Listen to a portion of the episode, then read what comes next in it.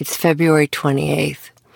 I'm just texting my friend and we're going back and forth about this COVID 19 and how they found cases in Oregon.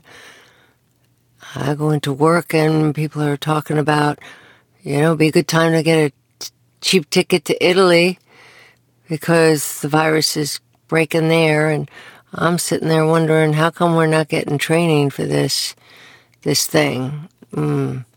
We got a lot of training for Ebola. Why not COVID 19?